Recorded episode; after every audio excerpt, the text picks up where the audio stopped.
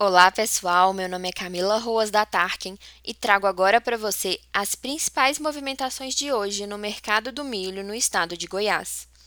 Em Rio Verde, a saca do milho está sendo vendida por 90 reais. Já na região leste do estado, temos visto negociações em torno de 88 reais. Seguimos em mais uma semana iniciando com tendência de alta e um mercado mais engessado. Temos visto poucos compradores negociando.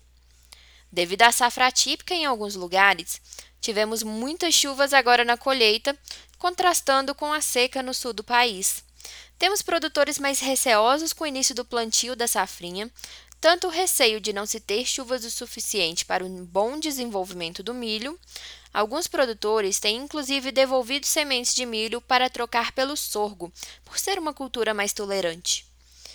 E por causa dessa instabilidade do clima, os produtores estão com medo de plantar e não colher, diminuindo assim o número de contratos futuros na região. Por hoje é só. Continue com a gente para acompanhar as movimentações do mercado do milho na sua região.